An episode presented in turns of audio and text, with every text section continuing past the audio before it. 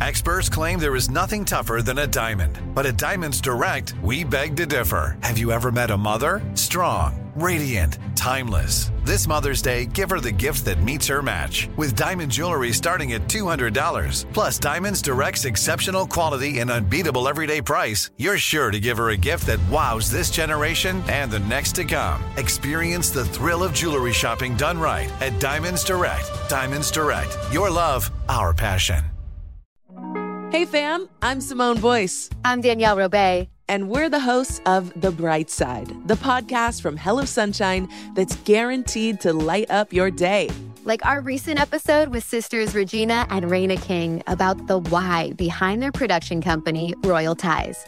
We have such a huge love for storytelling without walls, without barriers. Listen to The Bright Side from Hello Sunshine on the iHeartRadio app Apple Podcasts, or wherever you get your podcasts.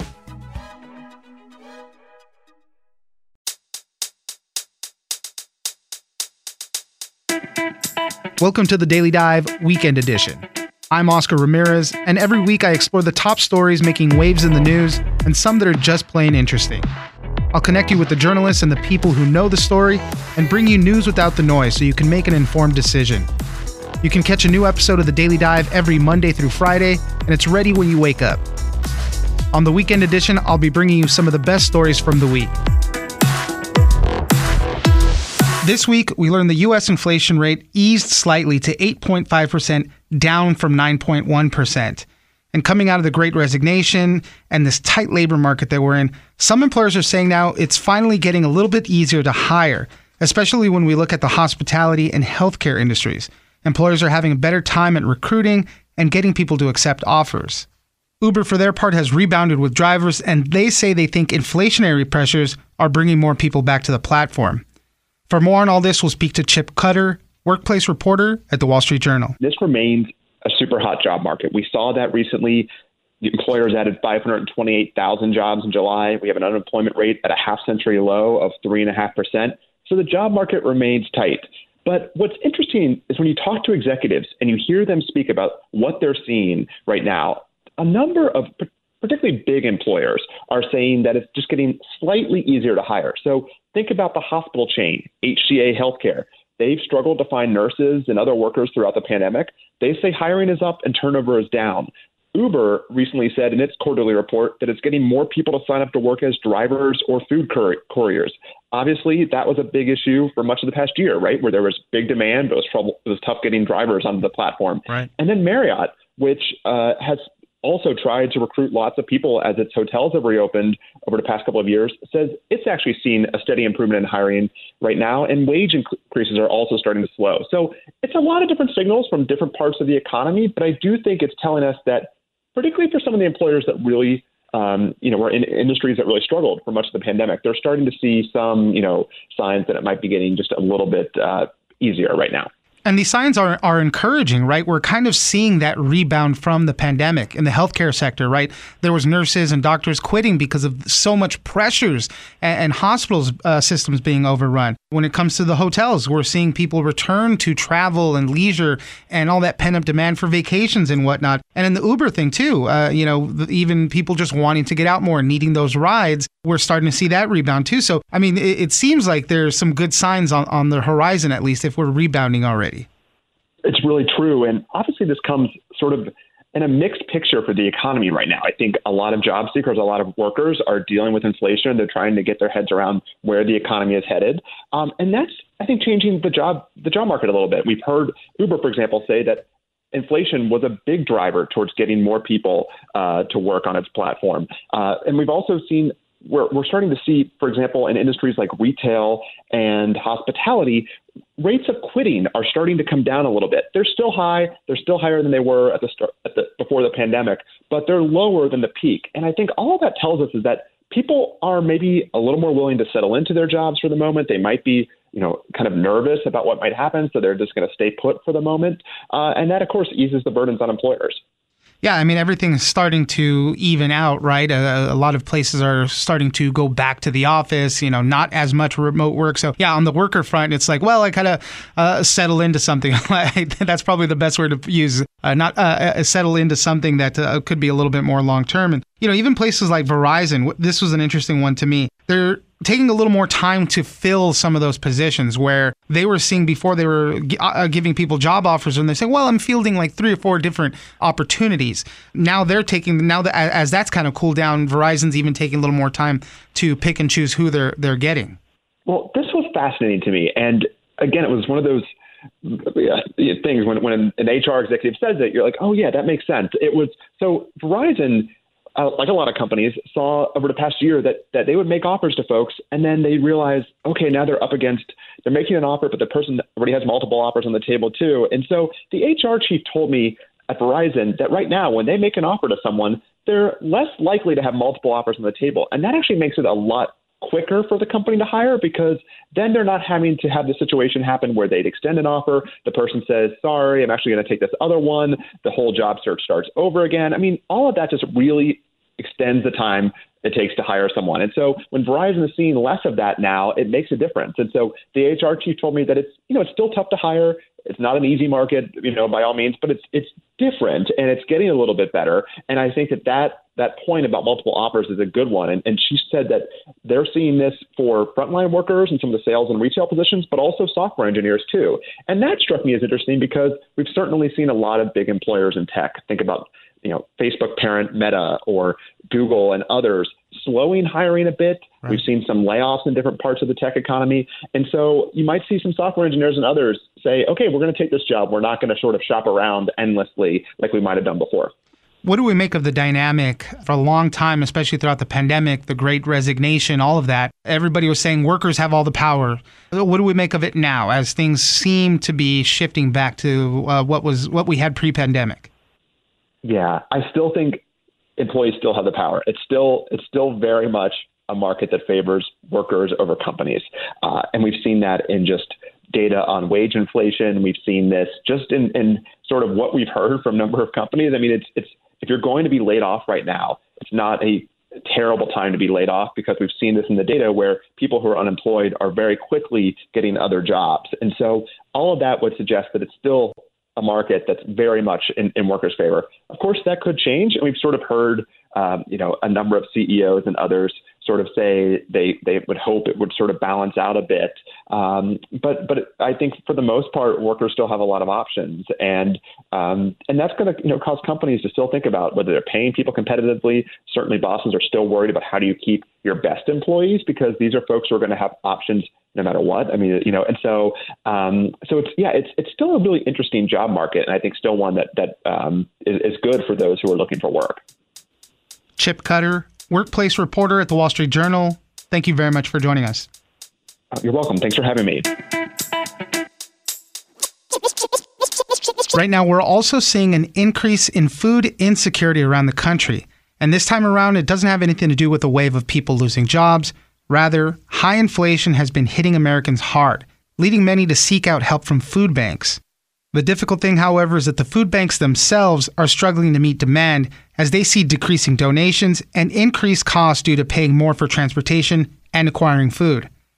For more on this, we'll speak to Lora Kelley, business reporter at the New York Times. While we're in this moment that many Americans are unfortunately experiencing food insecurity, the food pantries themselves are also facing their own challenges. So, as food pantries are seeing pretty high demand from people, uh, including some people coming in for the very first time to food pantries, those food pantries are facing the same high costs as everyone else. So, I spoke with for example, a food pantry in the Provo, Utah area called Tabitha's Way. And the executive director said that she was feeding more families every week. And at the same time, her budget had gone up. She's spending more on food. She's spending more on gas to go pick up donations. And she's spending more on her own payroll. And what they're seeing uh, as when they start talking to everybody that it's really a, a, an issue of inflation. That's the thing that's really hitting everybody. It's not like there was a big wave of unemployment, a, hun- a bunch of people lost their jobs or anything. It's about the higher cost of what's going on right now, which we've seen food prices increase 10.4% from last year.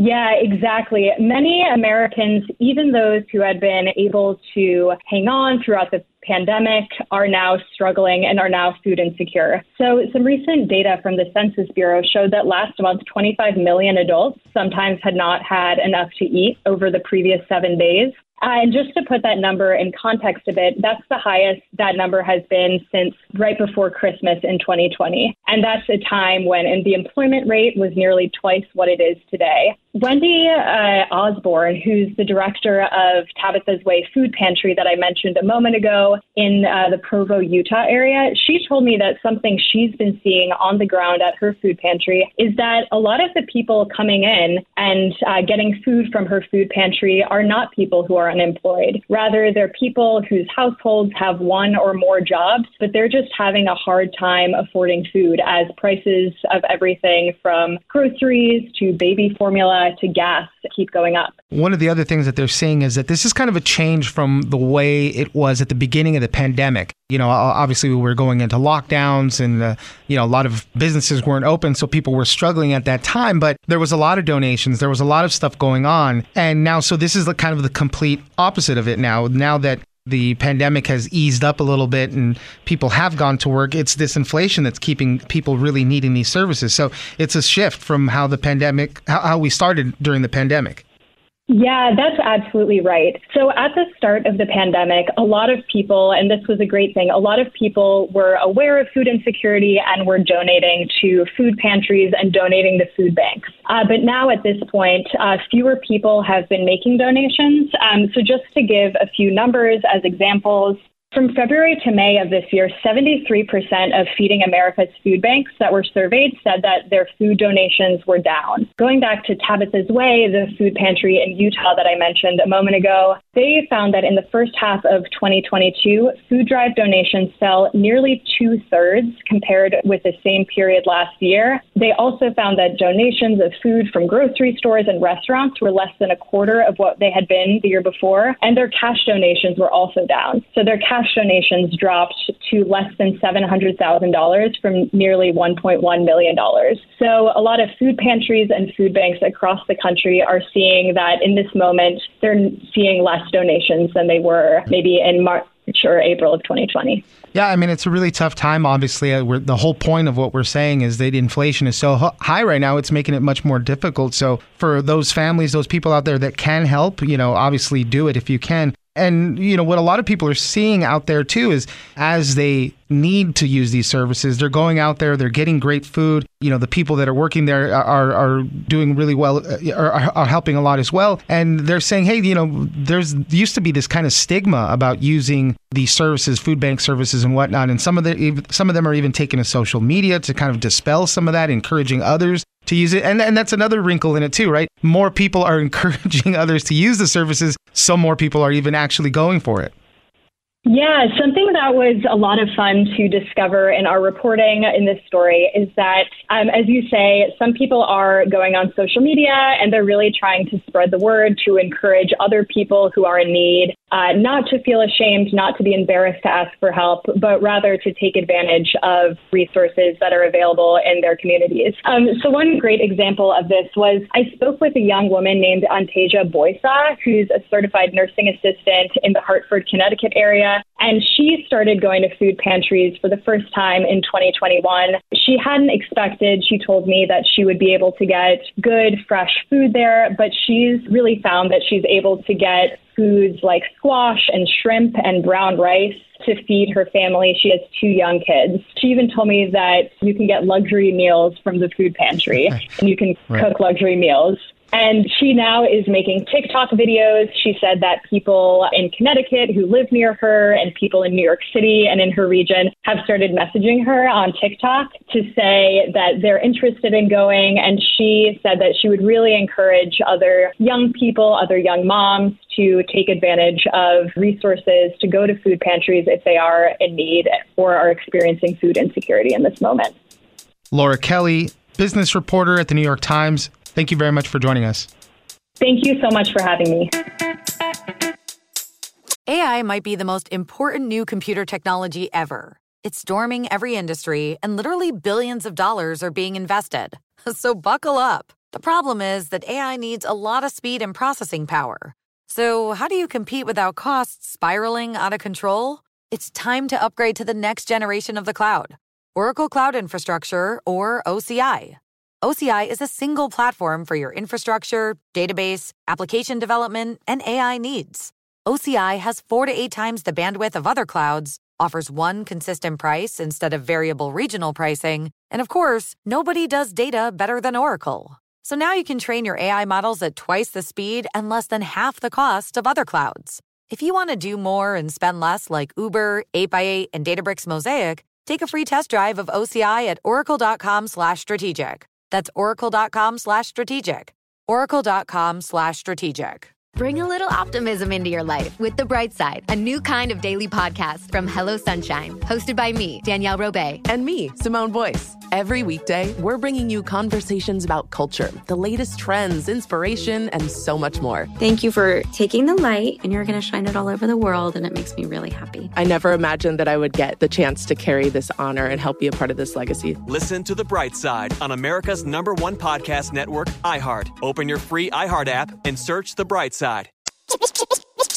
For all you craft beer lovers out there, watch out. Brewers are facing a shortage of carbon dioxide, and it could cause delays in production. Breweries rely on CO2 for putting bubbles in the beer itself, but also along the production process to move beer through lines and purge oxygen from tanks.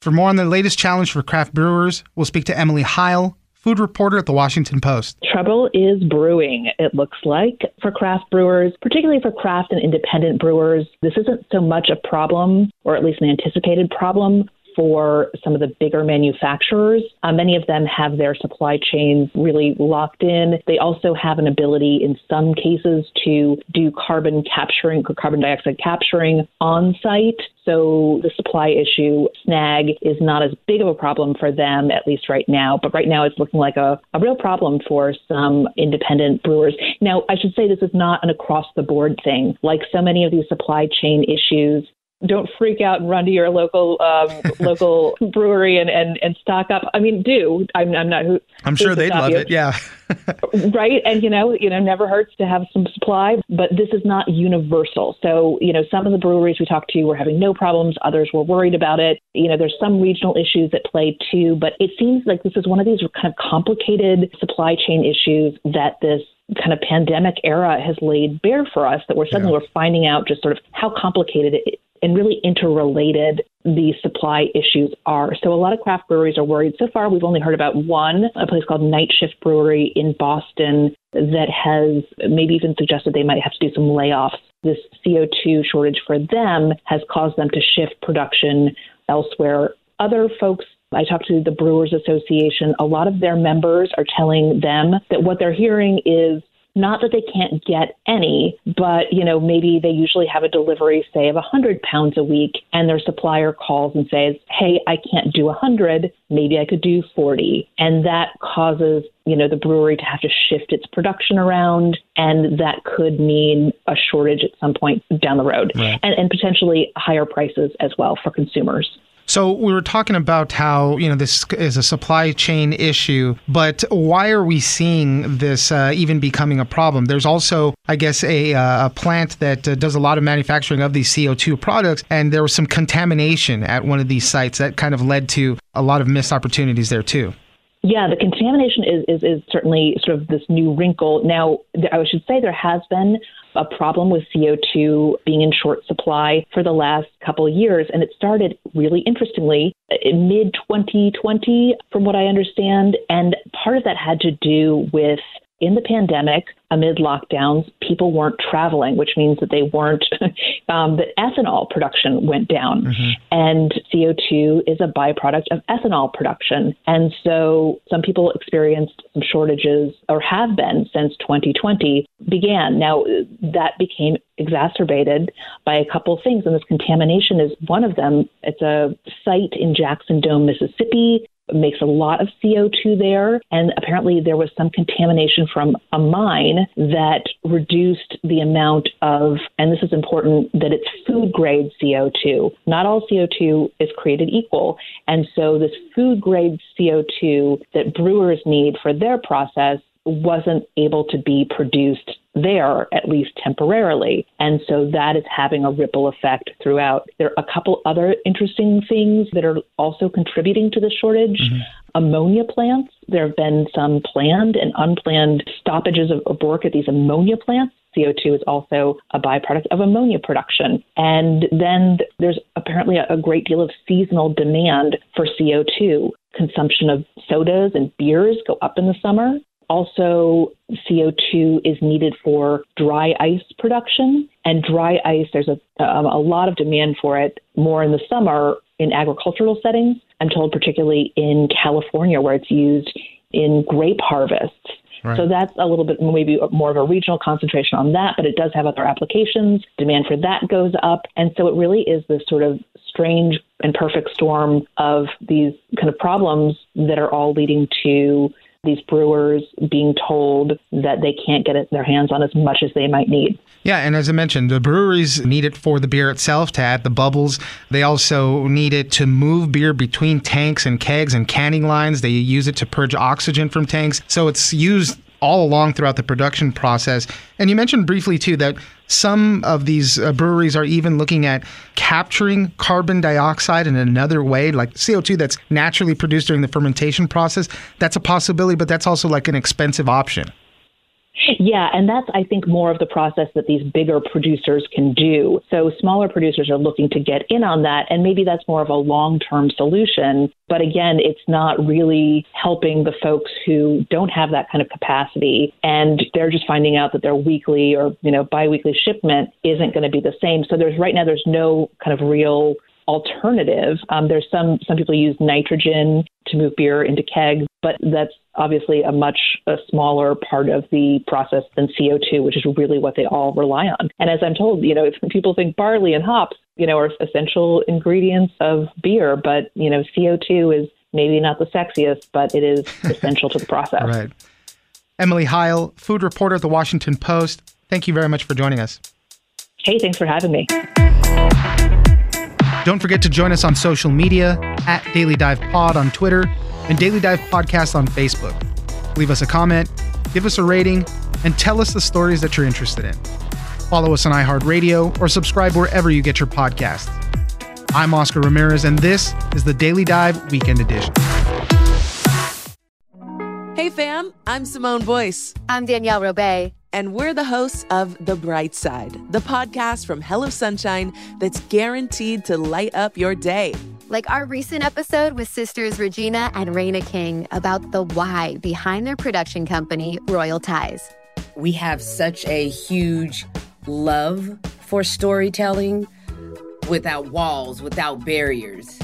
Listen to The Bright Side from Hello Sunshine on the iHeartRadio app, Apple Podcasts, or wherever you get your podcasts. I'm Diosa. And I'm Mala. We're the creators of Locatora Radio, a radiophonic novela, which is a fancy way of saying a podcast. Welcome to Locatora Radio Season 9 Love, love at First listen. listen. This season, we're falling in love with podcasting all over again. With new segments, correspondence, and a new sound. Listen to Locatora Radio as part of the My Cultura Podcast Network, available on the iHeartRadio app, Apple Podcasts, or wherever you get your podcasts.